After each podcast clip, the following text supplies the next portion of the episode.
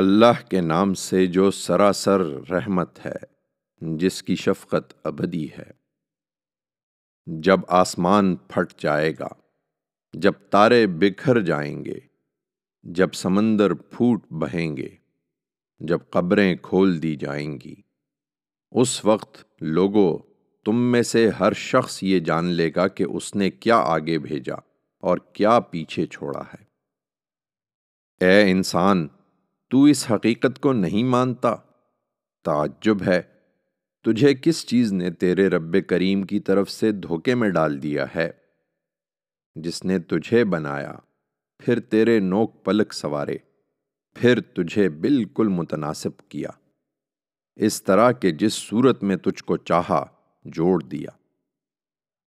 ہرگز نہیں، اس دن کے بارے میں جو کچھ تم کہتے ہو اس کی ہرگز کوئی بنیاد نہیں ہے، بلکہ حقیقت یہ ہے کہ تم جزا و سزا کو جھٹلانا چاہتے ہو، درا حالے کہ تم پر نگران مقرر ہیں، بڑے معزز لکھنے والے۔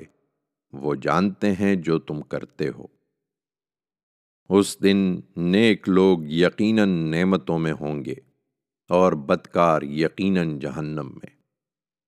بدلے کے دن یہ اس میں جا پڑیں گے، اس طرح کہ پھر کبھی اس سے اوجھل نہ ہو سکیں گے۔ تم کیا سمجھے اس بدلے کے دن کو؟ بتاؤ، کیا سمجھے اس بدلے کے دن کو؟ اس دن کوئی شخص کسی دوسرے کے لیے کچھ نہ کر سکے گا، معاملہ اس دن اللہ ہی کے ہاتھ میں ہوگا۔